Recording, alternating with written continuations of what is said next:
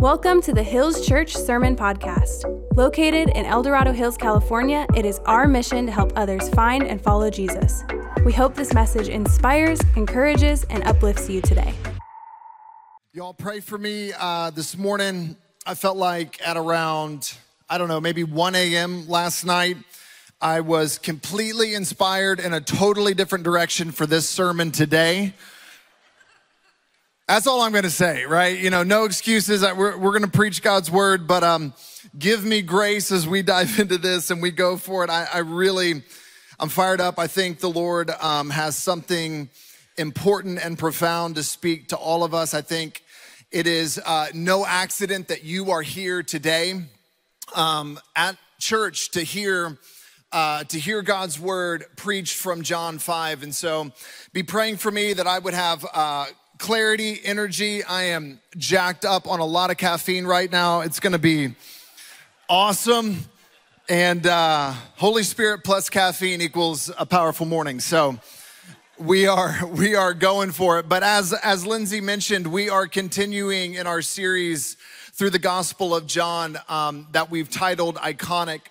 And we're looking at the life of Jesus in the Gospel of John. And today we arrive at John chapter 5. And I, you know, partly this opening illustration that I want to share is just from my experience last night. And partly I think it's something that we all have experienced at some point in our life or another. But have you ever noticed that right at the end of the day, when you when you go to lay your head on the pillow, it seems like at that very moment every horrible possibility that you can possibly conceive for your future or every little conversation that you had that day or the day before seems to come crashing down on you. And there is just this moment sometimes, and it just seems to hit at the end of the day when you're tired, emotionally drained, exhausted,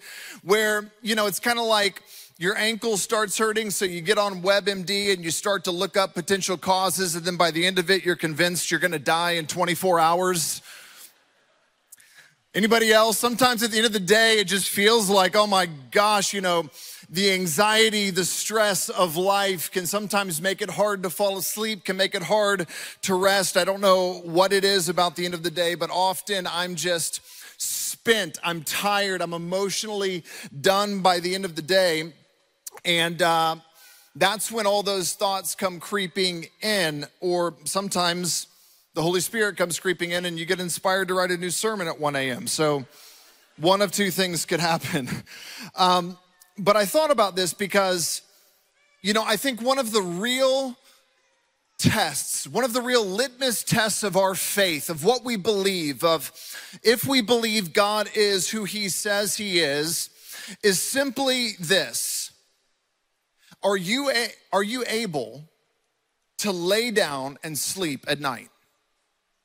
Are you able to experience true rest? Are you able to take the anxieties of the day and the anxieties of the future or what may or may not happen? Are you able to take all of that and say, it's gonna be okay? God is my shield. He is my shelter. He is my rock. He's my provider. He's my source of peace. Therefore, I can actually fall asleep. Easier said than done, but I do believe that is one of the litmus tests of, of our faith and what we actually believe. And I think one of the most amazing verses in the Bible is found in Psalm chapter 3 when David writes, Lord, how many are my foes? How many rise up against me? I will not fear, though tens of thousands assail me on every side. And then the very next line, he goes, I lie down and sleep. I wake again because the Lord sustains me. I mean, he's talking about literal armies surrounding him, foes assailing him, searching for him, hunting him down to kill him. I'm stressed about like a Monday morning meeting. He's stressed about his life actually being on the line. And he goes, and I laid down and went to bed. Because God sustains me. He's the one who's gonna protect me. He's my shield, He's my shelter, He's the protector of my life. Friends, what we're gonna look at today in John 5 is actually a controversy about rest. It's a controversy about the Sabbath because Jesus heals a man on the Sabbath day. So, John 5, there's a lot of layers to this, but one of the main things that God is dealing with is this idea of rest. Are you at rest? Do you know how to rest? Do you know how to be at peace in your life? I, I mentioned this a while back. I, I started to do more running over the past year, and um, I ended up, my wife got me a Garmin watch for Father's Day, and it's a it's kind of a it's a cool tool if you're running in the wilderness because it can track your location and it can literally save your life if something goes wrong you can send out a beacon and the people who you put on that safety list will get notified that you're in trouble and they can see exactly where you are but it turns out this watch tracks everything like it gives me way more information than I ever even knew possible or than I ever wanted. And one of the things I realized, you know, on my app, I can see all this crazy, you know, blood oxygen levels and, you know, things that I'm like, what does that even mean? HRV status. But it gives me uh, a stress level reading, which stresses me out. And it also gives me a sleep score. Every night it tells me what my sleep score is out of 100. It also stresses me out, right? I'm, you know, now I'm like, you know, I feel like it's a test every night. Can I get above an 80? Can I get, I've actually never gotten above, I think my highest sleep score ever is an 81. I felt great about that. This thing, I mean, it grades on a strict scale. And it turns out, I'll, I'll, share some of my recent sleep scores with you. We're gonna get real vulnerable here. So here's, here's what it tells me, okay? This is one of my best all time sleep scores, okay? I went to bed at 10, 12 p.m., I woke up at 5.07 a.m., and what I realized is this you know, that's about mm, seven hours of sleep. Pretty good, it's a good night. Um, but what I learned is this it's really not just about how long you sleep. I, have had nights where I've slept longer than seven hours, but my sleep score has been lower. It's actually about the quality of sleep that you get. And what your body needs, it turns out, is not just sleep, but it needs deep sleep, which is the dark blue lines that are lower here. And it also needs REM sleep, which are the pink lines there. So if you get enough, the, the, the light blue is light sleep. If you get enough deep sleep and REM sleep, then you'll wake up feeling refreshed, even if you sleep only five hours, six hours. It depends on how much REM and deep sleep. Now, this is a photo of a, ba- a bad night's sleep, right? Bedtime 1:42 a.m., wake time 4:57 a.m. The duration is not long enough. This line that goes to the top means I woke up right there. I did have some deep sleep, but not nearly enough. And then not long enough and zero REM sleep. You can imagine I woke up the next day feeling awful. Not a good night of sleep. And in John 5, Jesus is addressing, he's talking about this man, this paralyzed man who has been paralyzed for 38 years.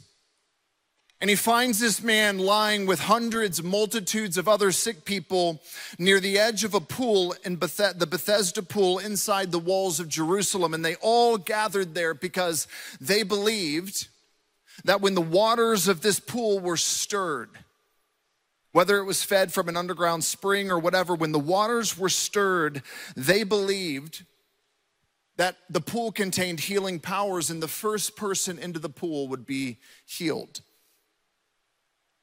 And so this man had spent much of his life, even though he's paralyzed, trying to be the first one in the pool, trying to be the first one to get healed. That pool represented his deepest hopes, dreams, desires. If only I could get down to that pool, then everything. And I mean everything, would be fixed. It would be better. And then Jesus enters the story in this man's life, and he does something very controversial, but Jesus never does anything without very specific intentions. He has a reason for why he heals this man in the way he does and on the day that he does, because he heals him on the Sabbath day, on the day of rest. He does something that is quote unquote unlawful. And friends, I believe this. I believe this story, I believe John 5 is for everyone who has ever felt stuck, paralyzed, exhausted, who's been looking for the solution, looking for life, but can't seem to find it. Because in this story, we discover something deeply profound for all of us. In many ways, we discover we are just like this paralyzed man. We've all put our ultimate hopes in something that hasn't worked out. We've all felt stuck, hopeless, and paralyzed at one point or another in our lives where we're looking for something or someone to save us. We're looking for true rest. We're looking for life, meaning, love, identity, purpose, contentment, peace, connection. We're looking for rest and we're looking for life. And when Jesus walks up to this man, we'll see in just a moment, he asks him one very simple but profound question Do you want to get well? Do you want to be healed? Do you want to get better? And I think what Jesus is really asking when we get down to it is one simple thing Are you done yet? Are we done yet? Are we done looking to the pool of Bethesda as our ultimate hope for our future, as the place of rest and life? Are you done yet, or will you come to the source? Will you come to the actual person, the actual place that can give you actually what you need and what you long for and what you're looking for? Do you want to be made well? Do you want to be healed? Are we done looking for all the things we think we want and need in all the wrong places? That's what John 5 is about. So, we ready to dive into God's word this morning? We ready to look at this and, and just be thinking about what the Lord may be speaking to us this morning? Are we ready? Let's do this together. Okay, so John 5, verse 1 to 3, here's how the story begins. It says, Afterward, Jesus returned to Jerusalem for one of the Jew- Jewish holy days. Inside the city, near the sheep gate, was the pool of Bethesda. With five covered porches, crowds or multitudes of sick people, blind, lame, or paralyzed, they lay on the porches. Um, this is where the whole thing goes down. When we went to Israel a few years back, and I know some of you are still wondering, are, are we gonna go again? We had plans to go in the spring. Um, I promise we will announce and let you know as soon as we know um, if we are able to make it. In the meantime, continue praying for our ministry partners over there and the entire situation. But I figure I need to give that disclaimer before I show photos from our last trip. So, um, this is a photo right here in Jerusalem of the remains of the pool of Bethesda. This is one of the, the colonnades that held up the roof. And it's, as you can see, it's been excavated far, far down, but you can see actually where this place was just inside the sheep gate, which is where all of the, the sheep that were going to be used for sacrifices in the temple, this is where they came into the city of Jerusalem. And that's right where the pool was located. This is what it would have looked like during the time of Jesus. It was a massive structure, likely fed from underground springs, and it would have actually had steps that came all the way down into the water. And as you can see, all the way around this, there was room for hundreds and hundreds of people who were looking for a healing, who were looking for a solution to their problems. There were multitudes that would gather there and wait for the water to be stirred because they believed, and this was a really interesting thing to me. They believed that the god Asclepius, I think I'm saying that right, which was a, Gre- a Greco Roman god, that this was actually one of his healing sanctuaries. And both the Jewish people and the pagans, the Greeks and the Romans, those who did not believe in Yahweh, they would all gather there looking for the same thing. And so Jesus shows up in this place showing ultimately that he is the solution, he is the desire, he is what they're all looking for, not just the Jewish people, but even the Greeks and the Romans as well. That's the backdrop, that's the setting, that's where this story takes place. We move on in John 5, verse 5 to 6. It says this One of the men lying there had been sick for 38 years. 38 years. I just turned 39. It's a long time. When Jesus saw him and knew he had been ill for a long time, he asked him, Would you like to get well? Do you want to get better? Do you want to be healed? Feels like a self evident question. It feels like a question that doesn't even need asking. Feels like one of those moments where a reader or somebody looking in on the situation would say, Yes, of course he wants to get healed. That's why he's by the pool. That's why he's been staying here for years on his mat, trying to somehow crawl his way or hope that someone will help him into the waters when they're stirred so that he can be made well. It goes on in verse 7. He says, I can't, sir. This guy has no idea who Jesus is. Jesus goes, Do you want to be well? And he responds, I can't. The sick man said, For I have no one, no family, no friends, no one to put me into the pool when the water bubbles up.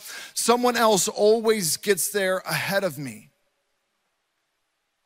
And so, this gentleman, this man, he's talking to the one person on the planet that can solve his deepest problem, that can solve, that can fix his deepest need. He's speaking to him in the flesh. And basically, what he's doing right now is he's making a case for why he can't get better. He's saying, I can't get healed. Yeah, maybe I want to, but I, I can't because I don't have anyone to put me into the pool. In essence, sort of what he's saying is, would you be willing to hang around here? Maybe some of your friends, it seems like you're traveling with 12 other guys. Would any of you be willing to hang here with me until the water starts to bubble up? I don't have friends or family to get me down there. If, if one of you stayed with me, maybe I'd have a shot. Maybe, just maybe, I could get better. What is this man looking for? What's he hoping for? What's he seeking? Two things. He's looking for rest and he's looking for life. And here's why I say that. This whole story is about Sabbath rest. It's about something that Jesus does on the Sabbath day. And then it's also about Jesus' ability to restore and give life. Now, think about this. Just imagine this. How can I say that this man was looking for rest? Imagine how restless you would be, how completely impossible it would be for you if you were waiting on a miracle, if you were waiting for the bubbles, for the water to be stirred, and at that moment you knew you had to be the first in the water if you had any shot of getting what you were waiting for. He had to be on high alert at all times, day and night. He had to find a way to get very close to the water because he was paralyzed, so that somehow maybe someone would help him, or if he could move just a little bit, he could somehow shove his way into the water or down into the first step, where maybe just even getting himself in the water when it was stirred, he would be healed. But he could never fully rest because he was always on watch, he was always waiting. There was no rest for him. Whenever it happened, he had to jump on the opportunity. There was no rest for him. And what was he wanting? What was he looking for? He, he wanted to get his life back. Being paralyzed with no one, no one to care for you, no one around you to help you in any way. There's no life there. He can't do anything on his own. He's stuck. He's helpless. There's no way forward. And friends, I do believe this. The paralysis of the body had spread into his soul and had spread into his will. I do think actually part of the reason that Jesus asked him, Do you want to be made well? Is because there was some part of this man that did not want to be made well. Yes, obviously, from an external perspective, you would say, sure, that's why he's there. Of course, he wants to be made well, but I think Jesus was actually touching on something deeper. I think he was saying, Do you really want to get well, or have you become quite comfortable in your life of dependency all these years? And friends, some of us know what that feels like. We know what it's like to be so upset and depressed that we're not well that our circumstances haven't changed, yet at the same time, we are scared to death to get well because we know if we get well, then we're gonna have to stand on our own two feet. We all know that feeling. We can become very comfortable in our dysfunction because when we stand on our own two feet, People are not just going to give us food for survival as we lay on our mat.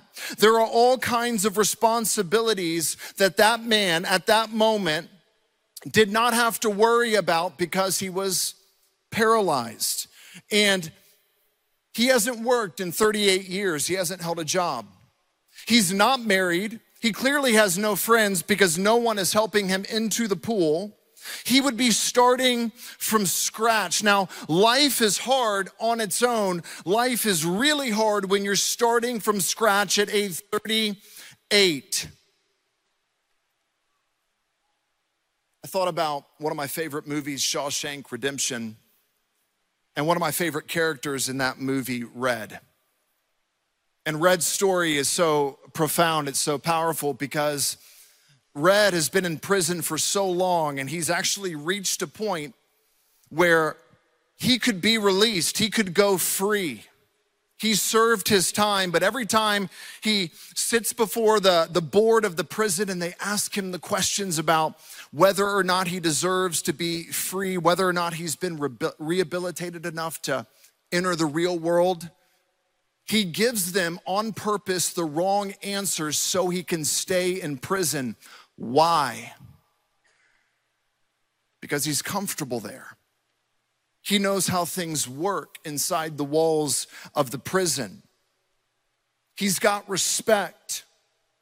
He's got people that work for him. Being an ex con in the real world, having to start over as an elderly man that's a hard task, having to stand on your own two feet outside the walls of the prison where you've become comfortable and you've made a life for yourself.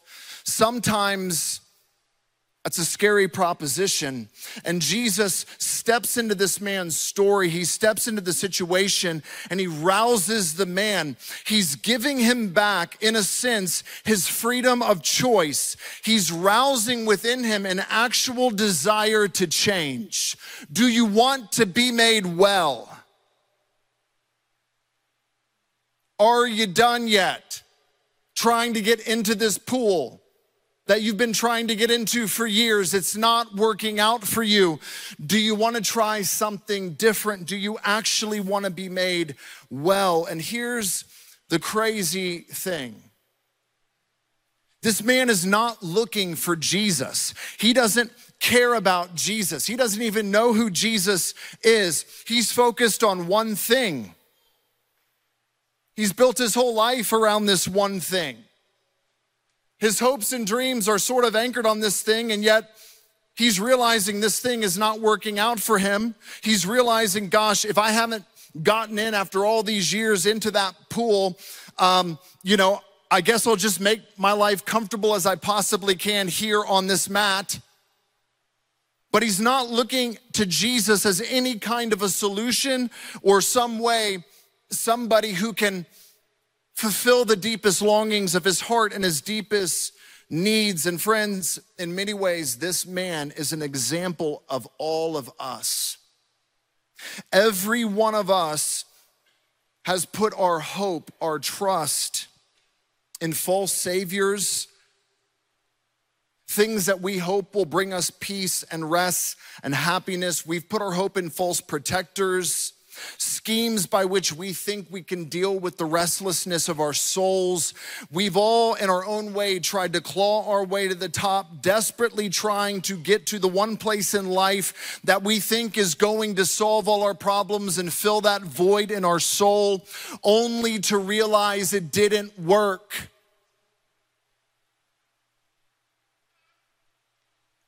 I mean, think about it. Where are you looking for rest? Where are you looking for life? Where am I looking for rest and for life? I mean, I think about vacation, right? Sometimes we, we look to vacation, summer vacation, if I can just get to July, if I can just get to winter break, if I can just make it there, then I'll find rest. And then you get there and you look at your watch and you look at your calendar, and three days have already gone by, and you're like, oh my gosh, I, I got to go home in two days.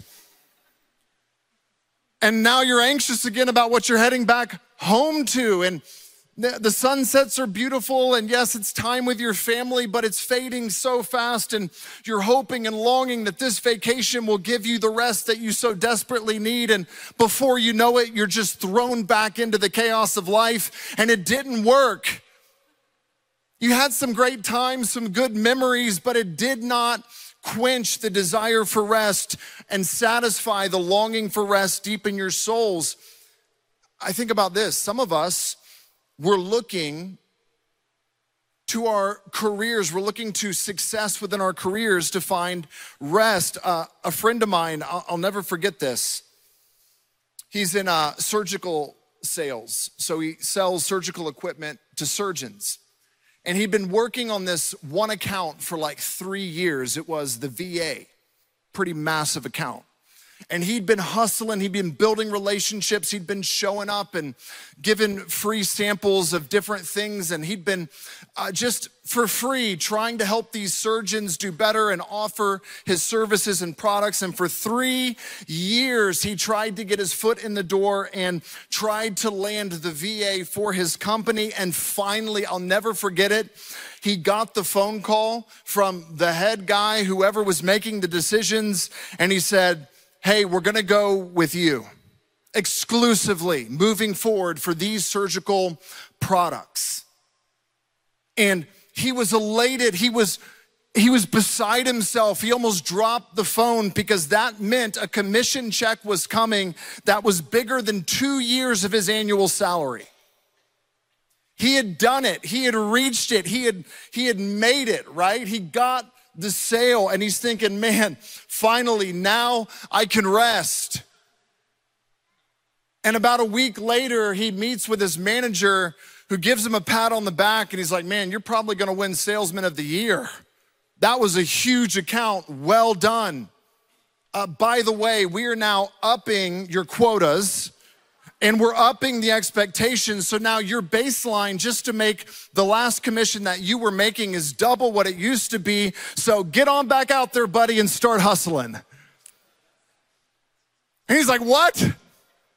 You know, I felt like I hit the jackpot. Finally, I can rest. I had arrived. No, he's back to the hustle, back to the grind, and he didn't get the rest that he was hoping for. Friends, our hearts, our desire factories We're constantly producing desires for more. We're just not quite where we want to be in life. We wish we had better relationship with our children, better relationship with our wives. If maybe we made just a little more money, uh, maybe if I just had a slightly different career or a new job. We're all restless. We're all on the edge of the pool of Bethesda. We're trying to get in and we're hoping that thing, this thing, that person, that, you know, account, that whatever it is, that vacation, it's gonna give me the Sabbath rest. It's gonna give me what I actually want. Finally, I'm gonna find it. And yet there's something missing. And life hasn't magically delivered the contentment and peace and satisfaction that we hoped it would. We're tired, we're burned out, we're stuck, we feel one step behind, or maybe you've gotten ahead and now you're stressed and anxious because you've got to stay ahead. And you can't sleep. There's no REM, there's no deep sleep for your soul. You are not at rest. And maybe for your whole life, maybe for your whole life up to this moment, You've put all your hopes in being close enough to the water when it's stirred that maybe you can be the first one in, and maybe it will be, you will finally find what you're looking for. You see, we're looking for rest, we're looking for life. I remember coming out of college, we're all looking for the good life. Coming out of college, you know, I remember, well, I'll say going into college. Let's go even further back than that. As a kid, okay? We'll start there. I remember as, as a young boy wanting to be a professional soccer player. That was a dream of mine. That was a hope of mine. That's what I believed was going to give and provide for me the good life. And then I switched sports. I went towards tennis. And so my new dream, my new aspiration was to win Wimbledon. And I remember getting to go to some professional tennis tournaments growing up as a young boy and getting to watch Pete Sampras and Andre Agassi in the early days of Roger Federer and just thinking, that's what I'm gonna do with my life. I'm gonna be the next Federer. As me, I am destined to be Pete Sampras. That is the good life, okay? It did not happen. Didn't work out that way, right? So, um, I went to college, didn't even play tennis in college, made the team, but I was like, not good enough even to be in the top six. So I thought either I can have a life in college or I can be like the ball boy and not even get to travel with the team. And, you know, no, I'm gonna go to college instead. So I started out pre med in college because I thought I'll be a doctor. You know, they make a lot of money, they seem to have good lives. And then I took organic chemistry. And I thought, no, I am not gonna be a doctor. I don't even wanna be a doctor anymore. I, I barely got a C in organic, like the lowest C that you can possibly get. That's what I got on organic chemistry. Uh, it's not the plan for my life. So I, I shifted to the Terry College of Business over at the University of Georgia. And I was like, all right, now I'm gonna go for this job, this internship. And after college, it shifted to now I got to find the right girl. Praise God, I did find her. But I thought, man, I've got to find the right place to live. And all these are good goals the job, the salary, the girl, the guy, the kids. You know, all these things are good. They're not bad things to pursue in your life. But, and hear me clearly when I say this, if you're hoping that those things are going to be your pool of Bethesda that provides ultimate meaning, joy, peace, happiness, and contentment in life. Friends, if you think that's where rest and life is found, you are going to be sorely disappointed and you are going to be restlessly searching for the rest of your life because they will not ultimately deliver on what your soul was made for. On what you're looking for. Friends, those are gifts. Everything you have in life is a gift from God. The breath in your lungs, the mind in, in your the brain in your head, the mind in your head. I, I lost the analogy. I didn't get a lot of sleep. So everything we have is a gift from God. It's all a gift, but friends, gifts eventually get old. They don't satisfy forever. And if we try to turn the gifts from God, our careers and our marriages and our kids and whatever it is, into the ultimate source of our identity and happiness and contentment, friends, I promise you, you will be disillusioned in this life. You will be restlessly searching your whole life because you're looking at the things that God has given you to provide for you the only thing that God can provide for you. His stuff cannot give you what your soul longs for, only a relationship with Him. Only intimacy with Him, only a connection with the source of rest and life itself, and that is a man named Jesus Christ. That's it.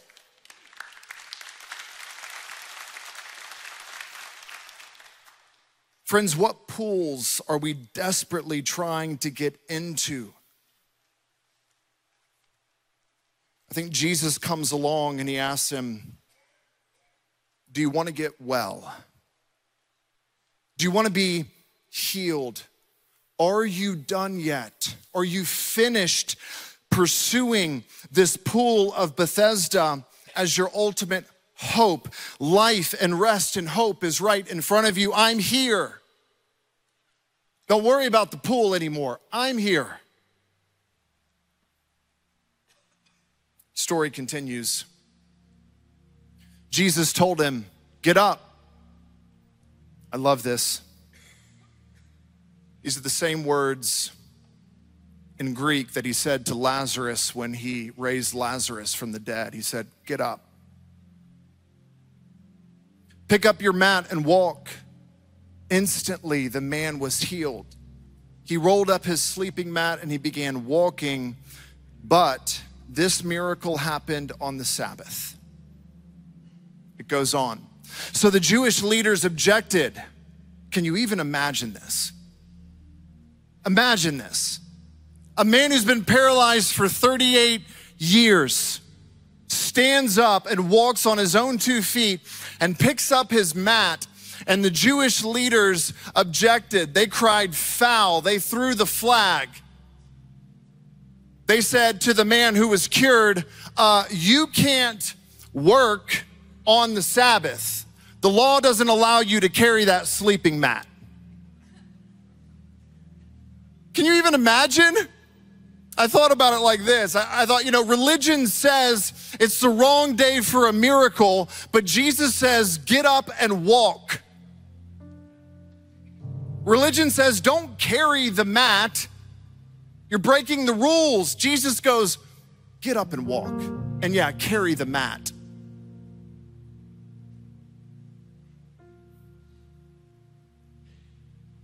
Story goes on. The, the Jews and the religious leaders, they get really upset at Jesus. And it says this this is why the Jews were persecuting Jesus because he was doing these things on the Sabbath. This, this is the day you're not supposed to do work. Not supposed to heal people on the Sabbath. You're not supposed to carry mats around on the Sabbath. But Jesus answered them, My Father is working until now, and I am working too. Do you understand what Jesus is saying here?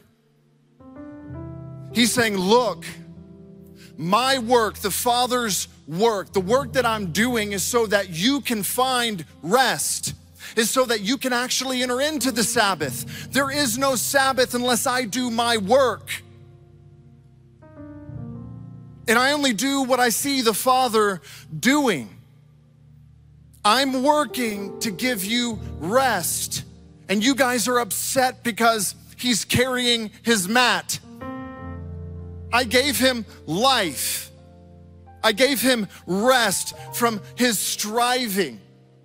That's why I'm here.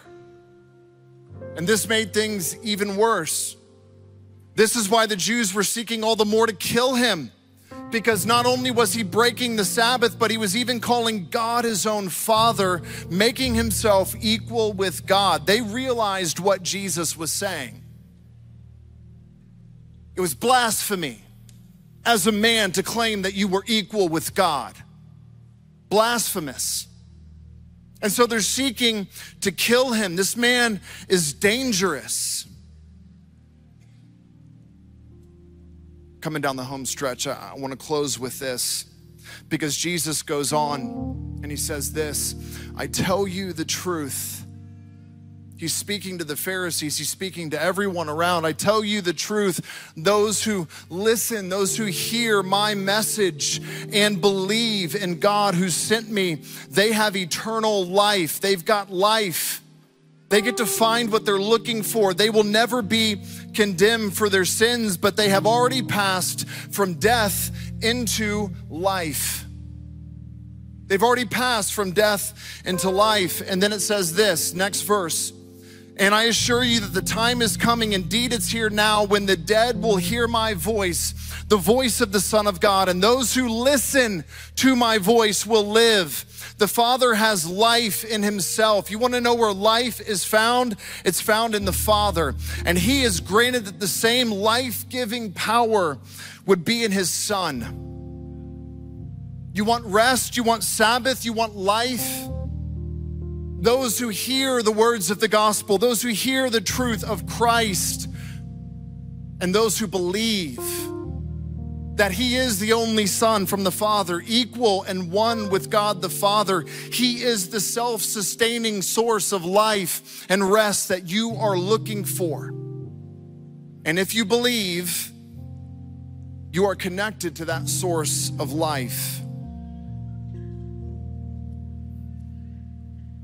So, the thing that kept me up at 1 a.m. last night, I was researching and reading this fascinating book. It's called When Death Becomes Life, and it's a it's a memoir. It's the it's a book written by one of the leading transplant surgeons in the world, in America, but in the world. And he was talking about this story of one of the very first heart transplants that he ever did. And I know about heart transplants, I know about kidney transplants, I know that there's this amazing miracle in modern medicine where somebody who's on the edge of death can actually receive a healthy heart from someone else, and that heart will begin beating in their lungs and it will keep them alive. It will actually allow them to continue living unbelievable miracle of miracles and he's telling this story of how he had to fly in an airplane from Chicago to Madison, Wisconsin to get a heart of a, of a young woman who had just passed away tragically in a car accident. And when he gets to Madison, Wisconsin, and he gets the heart, he calls the he calls the operating room back in Chicago and he says, "Get the patient ready. We're coming back with the heart." And at that point, the patient is getting taken to the OR. The operation is beginning. They're getting hooked up to this massive machine that's gonna keep them alive when their heart is removed until the new heart is put in. And the crazy part of the story where it gets even wilder is they're, they're coming to the airplane that was gonna take them back to Chicago, and the pilot stops them on the runway and he says, I'm sorry, guys, the airport's shut down. There's a massive storm coming in between us and Chicago. And, and he's like, the operation's already happening. We got, what are the odds? Can we make it? Can you can we live? If we take off, do you think we can survive this trip to Chicago? And the pilot goes, I don't know, maybe. And the doctor asked him, along with the other doctors who are with him, they said, Are you willing to try? And the man said, Yeah, let's try. So they load up in the airplane and they get to 10,000 feet and they enter into this nasty storm cell. And the doctor says, I was sitting in the in the front row. It's only a six person airplane, and I can see the altimeter, which tells us our altitude right in front of me. And we're at 10,000 feet. And then all of a sudden, it was like the bottom dropped out, and we fell within a matter of seconds to 8,500 feet. We did a free fall for 1,500 feet, and then we hit an updraft, and suddenly we were at 11,500 feet. He said, We all thought the wings were gonna get ripped off the airplane. We were convinced we were gonna die. He was terrified, but miracle of miracles, they make it back to Chicago. They get the heart to the patient and they successfully perform a heart transplant surgery and they they take this this mom she's a she's a young mom of two little girls they take her off of this massive cardiopulmonary bypass machine i learned that word at 2 a.m last night and miracle of miracles the new heart as the blood begins to flow through it begins to pump on its own I'm, I'm just like, this is incredible. And now this woman is alive and she's healthy and she can go back about her life. And several months later, the hospital actually set up a moment where the mother of the young woman who died in the car accident was, uh, was invited to meet the mother of the two young daughters who had survived because her daughter's heart was now beating in her chest. And so this woman came to Chicago and they were in a park. And she met this mom and she met her daughters and she gave her a hug. And the mom said to her, Thank you. Thank you so much. And the doctors gave her a stethoscope and they asked her, Do you want to hear your daughter's heartbeat? Yeah, I was crying at 2 a.m. in the morning. And she could hear her daughter's heartbeat. And she saw the two little girls of this mother who's now healthy and alive, and they hugged her and they said, Thank you. And the whole time I'm just thinking, I'm just thinking about this, this picture of a new heart because Jesus says in Jeremiah, God writes through the prophet, He goes, One day, my son is coming and he's to remove your heart of stone. He's to give you a heart of flesh and you're to live. The dead will be raised to life. He's going to give us a new heart and a new soul, one that's made for eternity. So even when this body dies, it's irrelevant because there's eternal life within us. It's going to make it through to the other side. And one day we're going to get a body that never wears out and never dies because we have a new heart. And I thought, we're all like the paralyzed man before Jesus on the edge of the pool of Bethesda, and our souls are desperately searching for oxygen. They're looking for place to find rest and life, and they can't find it until we find Jesus, who comes and says, Let me give you a new heart. Take a breath in your soul for the first time. Understand what it feels like to receive my grace and my mercy and my life into your soul. Experience what it's like to be reconnected to the source of life. The Father has life, and He has granted the same life giving power to the Son. Jesus says, Let me give you a new heart. It's what you're looking for. And friends, we're going to close by taking communion. And my prayer for you is simply this. Maybe you're stuck Maybe you feel paralyzed. Maybe you're exhausted and you're weary because you've been looking for rest. You've been searching for life in all the wrong places. And your heavenly Father would say to you today, Come to me, all who are weary and heavy laden, and I will give you rest. I will give you a heart of flesh. I will take out the heart of stone, and you're gonna breathe for the first time. Your heart's gonna beat for the first time. You're gonna experience spiritual life, new life, forgiveness, and resurrection life in your soul for the first time because you believe that Jesus is the Son of God who died on the cross for your sins and rose again from the dead. And friends, today, if you have never put your trust in Christ, I wanna pray with you before we take communion. And just in this moment, I want to ask for all eyes closed and all heads bowed. And if you want to put your faith in Christ, if you want to find your rest and your life in Christ right now, I just ask that you would boldly raise your hand into the air. And I'm going to lead you in a prayer, but raise your hand right now, raise it high, and say, This is for me. I'm looking for rest, I'm looking for life. And right now, I want to enter into the life of Christ. Thank you. Yeah. I want you to pray with me in this moment. This has to be your prayer from your heart. Say to Jesus in your heart, say, Jesus, I'm tired. I'm weary. I'm stuck. Say to him in your heart, I can't find life apart from you. This is not working. And right now, in the depths of who you are, say, I believe that you are the Son of God. Tell him that, tell him that you believe that he died on a cross for your sins. In your heart, say to him, Thank you for rising from the dead so I could have a new heart, so I could have life everlasting. Friends, place your trust in Jesus and receive the rest and the life that he wants to give you. If you prayed that prayer today, I just want to encourage you, please. We'd love to meet you at one of our welcome tents.